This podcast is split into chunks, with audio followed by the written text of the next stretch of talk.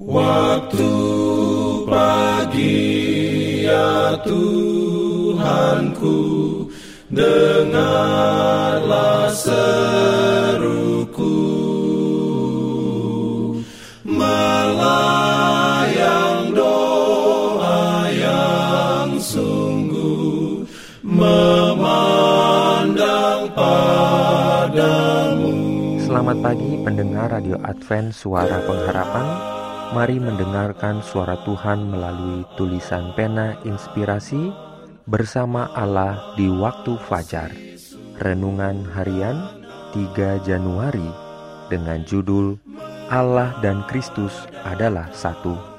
Ayat inti diambil dari Yohanes 10 ayat 29 dan 30. Firman Tuhan berbunyi, Bapakku yang memberikan mereka kepadaku lebih besar daripada siapa pun, dan seorang pun tidak dapat merebut mereka dari tangan Bapa. Aku dan Bapa adalah satu. Diberikannya perlindungan dalam pimpinannya. Urayanya sebagai berikut. Sebagai satu pribadi, Allah telah menyatakan dirinya dalam anaknya.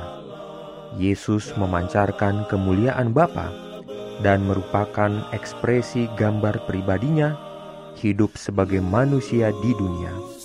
Sebagai seorang juru selamat, dia datang ke dunia. Sebagai juru selamat, dia naik ke surga.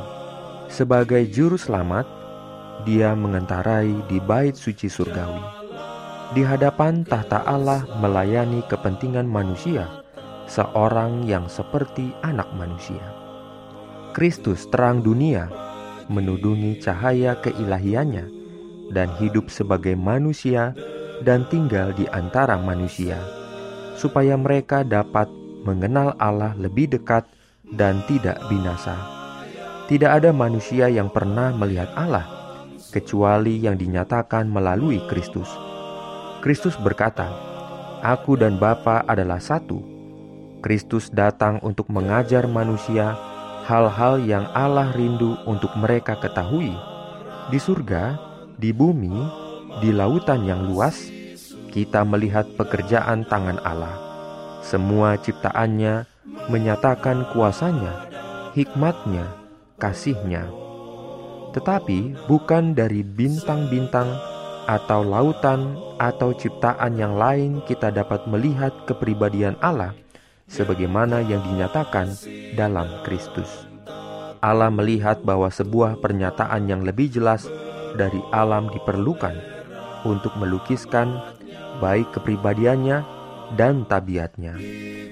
Dia mengutus putranya ke dalam dunia untuk menyatakan sedapat mungkin yang dapat dilihat oleh mata manusia sifat-sifat Allah yang tidak kelihatan. Dialah guru ilahi yang memberi pencerahan.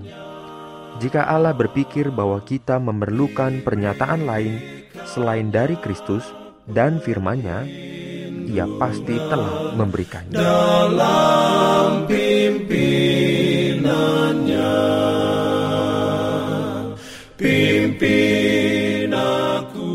Jangan lupa untuk melanjutkan bacaan Alkitab sedunia. Percayalah kepada nabi-nabinya yang untuk hari ini melanjutkan dari buku Wahyu pasal 12. Selamat beraktivitas hari ini. Tuhan memberkati kita semua. Jalan kewajiban, jalan keselamatan.